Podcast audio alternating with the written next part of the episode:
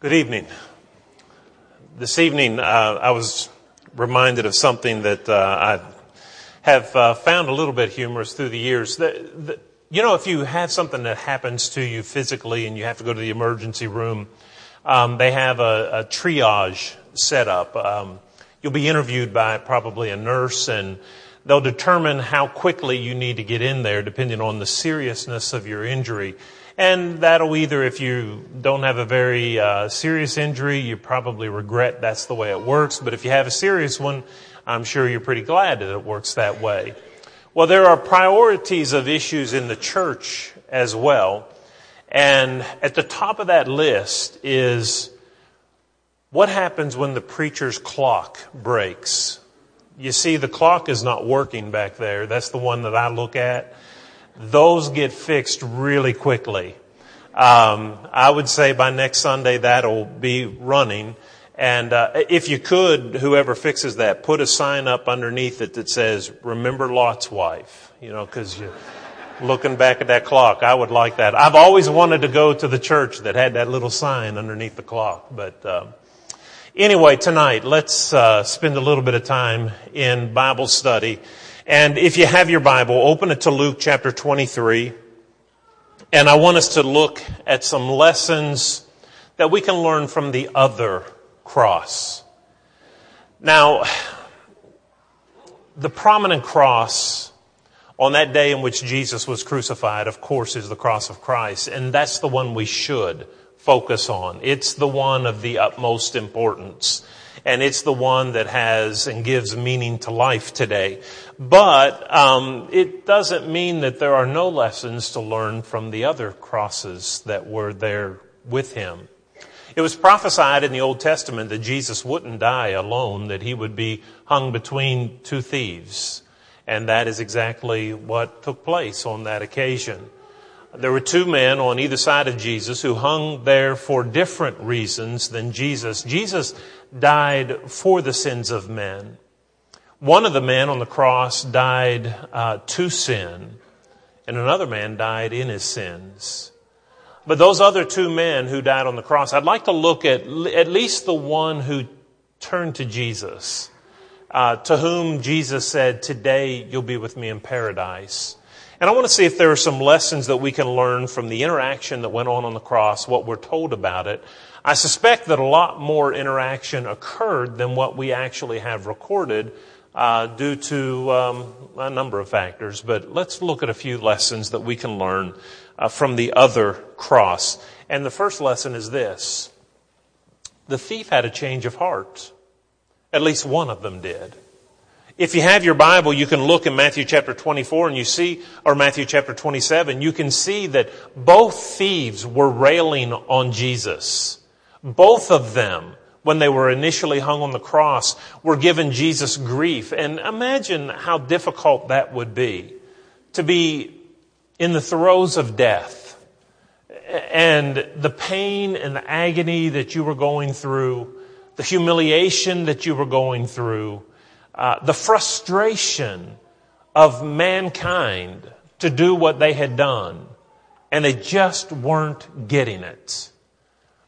And then to, on top of all that, have someone saying, mocking, uh, challenging you to do something about the situation. Um, but as this thief was on the cross, he too was railing, both of them were railing on Jesus, but when you come to Luke chapter 23, you see that one of them had a change of heart. In fact, he looked at one of the, the, the thieves and as he said, um, you know, if you're the son of God, do this and this. And, and he said, do you not have any fear? Do you not have any respect? Do you not understand that we're here today because of our sins? This man has done nothing wrong. He has not sinned. And it was that change of heart that brought about his salvation. And just like that thief in that respect was saved on the cross, we too can be saved with the same kind of mindset and attitude. I hope and I'm thankful that God saw fit to save the thief on the cross. I'm thankful that Jesus was able to look at this man and see that he had really changed his mind and that that was sufficient and that God said, I forgive you. Um, he met God's terms of pardon. He was a son of Israel. He was a child of God already. And he turned from his sin. And God forgave him. And if we're to be forgiven, we have to do the same thing. We've all made poor choices. We've all done things to grieve Jesus. And I'm so thankful that we serve a God and serve a Savior that will forgive us. In Acts chapter 3 and verse 19, um, well, in Acts 2 and verse 38, if you want to look at those two passages sometime and see, the message is the same. It's just a, a same sermon, you know, preached twice. And in Acts 2.38, Peter says, repent and be baptized, every one of you, in the name of Jesus Christ for the remission of your sins. And you'll receive the gift of the Holy Spirit. In Acts 3, he says, repent and be converted, that your sins be blotted out, that there be seasons of refreshing that come from the presence of the Lord. But there's that phrase, repent and, and be converted, be changed. We have to change if we're to be saved. We cannot die in our sins. We cannot die in rebellion to God. We have to change. And that's one of the lessons I learned. And one of the great things I learned about it is that, you know, it may be the 11th hour before you wake up and change. But God will take you. I'm, you know, I know people that have made mistakes and they've made a waste of their life and they're embarrassed by the choices that they made and, and they regret the time they gave to sin. But when you get to that end, and if something like staring death face to face wakes you up, that's a good thing. I don't begrudge the grace of God at all. I'm thankful that it works for those people. And here's a case where it did. We have to be changed if we want to be saved. Here's a second lesson that I learned from this other cross, and it's that Jesus was merciful and he was gracious. Look at verse 43 as Jesus says to this man, Assuredly I say to you, today you'll be with me in paradise. I wonder if we might have said something like, Are you kidding me? I mean, I rem- do you think I forgot what you said just a couple hours ago? I heard you when you were saying all these other things just like the guy over here.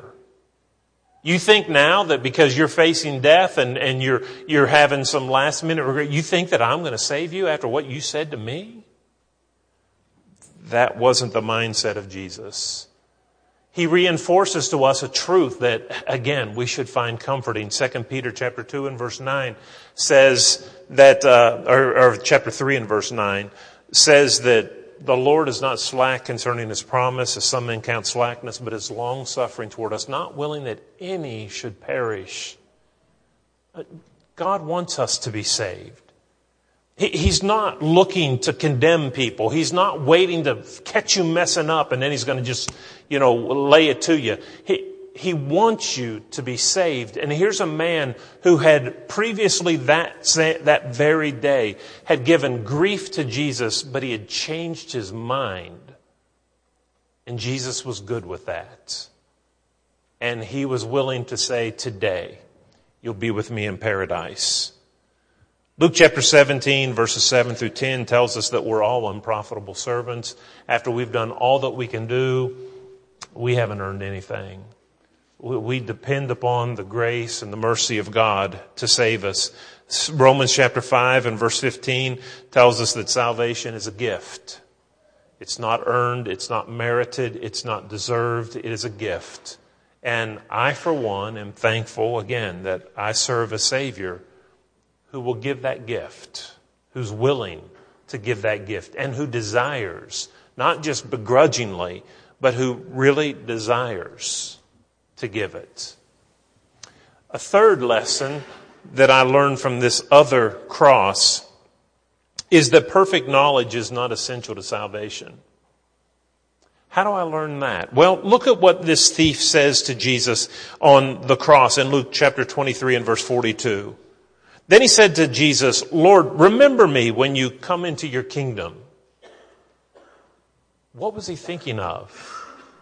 Do you think he understood the kingdom to be uh, the church? Uh, the expression of the kingdom after the death of Christ would be the church. Do you think that he understood that? I know that his disciples didn't understand it. His apostles didn't. In Acts chapter 1 and verse 9, the disciples who had been with him every day, you know, nearly for three years in training and uh, apprentice, uh, being apprentices of Jesus, when Jesus comes back from the dead, they ask him, Oh, will you now restore the kingdom to Israel? They still didn't get it.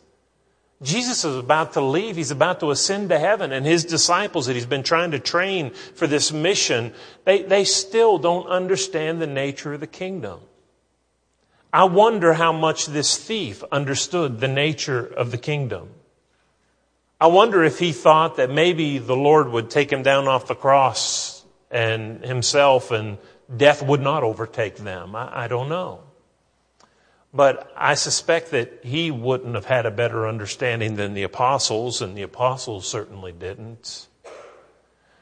I studied with a man. I went with, um, many of you know Stephen Rogers. Um, I, I, worked with Stephen uh, on one one summer when I was in college, and we went to visit a man and and um, have a Bible study with him. And as we went through that Bible study, boy, it became apparent really quickly that this guy knew his stuff. He he had all the right answers. We didn't have to convince him of anything. He he understood it and and said, you know, agreed with what we were trying to get him to do. And so at the end of the study, Stephen said, "Well, why don't you go give your life to Jesus? Why don't you get baptized tonight? And he said, because there are things I still don't understand. And when I understand some other things, then, then I will. And his mindset was completely wrong. You see, I think this is the way we should go about it. When you learn truth, you obey it. And when, if I learn new truth tomorrow, then I obey it. And if I learn some more truth the next day, I obey it as well. But I shouldn't just hold it all up and store it all up and, and start deciding to obey it at some particular given point when I think I've learned enough. This man, no doubt, didn't understand fully the kingdom of God, but he trusted in Jesus and he turned to him in repentance and Jesus saved him. I'm just saying we don't have to get everything all figured out. You, you don't have to understand what the book of Revelation's all about. You don't have to understand all the symbolism that you find in that book. You, you may not understand until the day you die certain things about the Bible. Peter said that some of the things that Paul wrote were hard to understand. And, and we, we don't just simply, you know, take that and say, well, I can't obey because I don't understand that. There are things that you do understand, and we need to act on it. So that's another lesson I learned. I, I don't have to have a perfect knowledge of everything in order for the Lord to save me. And I am so thankful for that, aren't you? Because there are things that I find difficult in Scripture, but I know what the Bible teaches about how to be saved. And so I obey that and when I learn more truth, I obey it as well. All right, here's a fourth thing. There's a place for departed spirits when death overtakes us. In Luke chapter 23 and verse 43, Jesus says, Today you'll be with me in paradise. Now, he wasn't talking about heaven. How do I know that? Well, do you remember in John, the book of John, when Jesus rose from the dead after three days? He arises from the dead, and Mary Magdalene sees him. And she throws her arms around his feet and doesn't want to let go. And do you remember what Jesus said to her? He said, Let loose of me, for I have not yet ascended to my Father. There are still things I have to do. But he said, I have not ascended to my Father yet. Well, wait. He's been dead for three days. I thought when you die, you go to heaven. Where, where was, Je- if Jesus had not yet ascended to the Father, where was he during that period of time? And he tells us in this verse, he was in paradise. He was in a place that is described as a paradise. Um, Luke chapter 16 describes it as being comforted in Abraham's bosom. Um, it's a place that we call Hades. Hades is, is a realm of departed spirits, disembodied spirits. And it's a realm in which uh, both the good and the bad go. And the bad can't come to the good and the good can't come to the bad. Luke 16 says there's a great gulf that is fixed between them and, and they can't pass back and forth. And, we read from Luke chapter 16 that on the side of paradise, there's comfort and there's rest and there's peace. But on the other side, it's a prelude to an eternity of separation from God. Um, he was tormented in flames, the rich man was. But to this thief on the cross, he said, Today, you'll be with me in paradise. There's a place that the departed spirits go. And, and again, I find comfort. Aren't you glad to know that those who die just, they're not in the ground? They're not in some cold crypt. They're being taken care of, those who are in Jesus. They're being taken care of by God. And they await a final resurrection where they can enter heaven proper and spend throughout all eternity with God and the saints that have gone before them. I don't know what we'll be doing all that time. I, I remember a preacher on television. I, I could call his name and you would know who I was talking about if I called his name. But he said, you know, I for one want to go on record this morning. I heard him preaching on a Sunday morning. He said, I for one want to go on record this morning and tell you I don't want to go to heaven. He said, I can't think of a more boring place in this universe than to go to heaven. I mean, what are you going to do for eternity? Just kind of float around on a cloud and strum on a harp and, and sing some songs? Are you kidding me? He said, that would bore me to tears. What I look forward to is going to the Bahamas one weekend and going to the Swiss Alps the next weekend and taking a cruise. Eh, eh, he thought that we would just stay here on this earth forever and ever. I don't know what heaven will be like. I don't know how we'll, eh, if you'll accommodate my language here, spend our time there. But I trust that it'll be good. I believe that God has kept His word and He'll keep His promises. And when He describes it as a place where we want to be, I trust that. I don't understand it. I don't know what we're going to do, but I know that it'll be good and it'll be infinitely better than the alternative. But this passage tells me that there is this realm of the dead that will await the resurrection and the return of Jesus.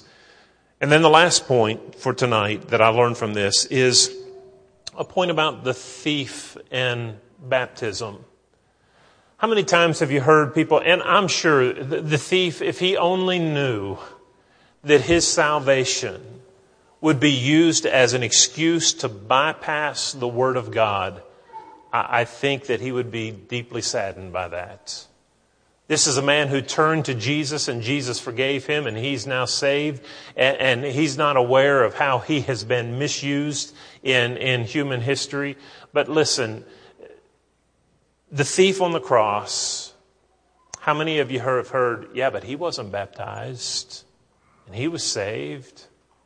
So why do I have to be baptized to be saved today? Well, let's just think about that for a second.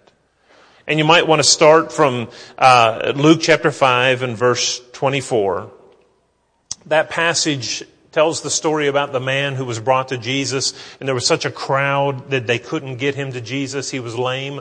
And so they went up on the roof and they tore a hole in the roof and they lowered him down to Jesus. And Jesus saw the faith of those men who brought him, and Jesus said, Your faith has made you whole. You're forgiven. Um, forgiven? The Pharisees heard him say that and say, Who does he think he He can't forgive sin. God alone forgives sins. Who does this man think he is?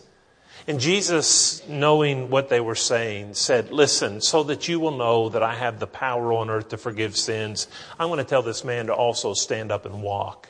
That they could see. They couldn't see forgiveness of sins, but we both know this. For a man to tell a lame man to get up and walk and have him walk, that's the activity of God. That's the activity of deity.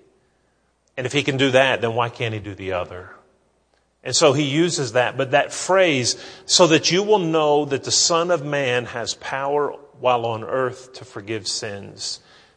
Jesus could look at anyone and see their heart and say, I forgive you. It was his right. It was his prerogative. The Bible tells us in Hebrews chapter 9 and verse 16 that a, a, will, a testament, goes into force with the death of the testator. Now, think about this. While you're alive, you can do whatever you want with your possessions. I, I can take, uh, you know, things that I that belong to me, and I can give them away to people other than my children, because I have that right. It's mine, and I can give what is mine to whomever I wish. But when I die, my goods have to be distributed according to the terms of my will. Not just anybody can come in and say, oh, I want that, and, and take it. Everything has to then be according to the will. Well, that's what is taking place here. While Jesus was alive, he could dispense his goods however and to whomever he wished. He could look at a man and say, you know what? I see your faith. I see your heart. You've changed. You've repented. You've turned to me. I forgive you. And he could forgive them. But after Jesus dies, how are his goods to be dispensed? According to the terms of his will. And his will said, now repent and be baptized for the forgiveness of sins. While Jesus was alive, he had power on earth to forgive sins. He could just go around and tell people, whoever he wanted, you're forgiven. But when he died, then it's distributed by the terms of his will, the terms of his covenant. And that covenant today tells us to repent and be baptized. The thief on the cross wasn't baptized, you might say, or at least with the Great Commission baptism, for the same reason Abraham and Moses and Adam and everybody else weren't. They weren't commanded to be. That was new covenant legislation. They lived prior to that, and so did the thief. So the thief doesn't give us a loophole to get around the commands of God. And like I said, I think that thief, if he knew how his salvation used today to excuse people from disobeying God, I think he'd be grieved at that. We are saved in a sense like the thief on the cross. He turned from his sins and he turned to Jesus, and Jesus saved him. We're saved in that same way. We have to turn from our sins and turn to a Savior. And that Savior says, Meet these terms of pardon that I left in my will, and you'll be saved. So the question for you tonight is Have you done that? God saves today and wants you to be saved as much as He does the thief on the cross. You think you've done some terrible things and you're unworthy? Well, you are unworthy. And maybe you have done terrible things. But have you done worse than the thief? Um, he turned to Jesus and was forgiven. And God will forgive you too. If you need to respond to the invitation tonight, meet His terms of pardon. Jesus said, He that believeth and is baptized shall be saved. That's His will. And if you want to be saved today, you won't do anything but what He told you to do there. That's how His goods, His forgiveness is distributed today. If you're a child of God already but unfaithful and you need the prayers of your brethren, we'll pray with you as well if you'll come as we stand together and sing.